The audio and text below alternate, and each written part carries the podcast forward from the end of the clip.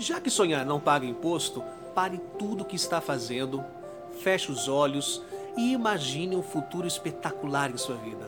A casa dos sonhos, o carro, as viagens, sua família feliz, sua carreira realizada. Imagine tudo em detalhes. O bom de imaginar é que só nós pomos limites. E como você se sente vivendo tudo isso? Agora abre os olhos e pense. Você estaria disposto a fazer o que para atingir esse objetivo? O que você faria se soubesse que não tem como fracassar? E até quando você vai esperar as coisas caírem do céu e deixar de ser o protagonista da sua vida? Eu sou Renato Silva, porque inovar e motivar é preciso.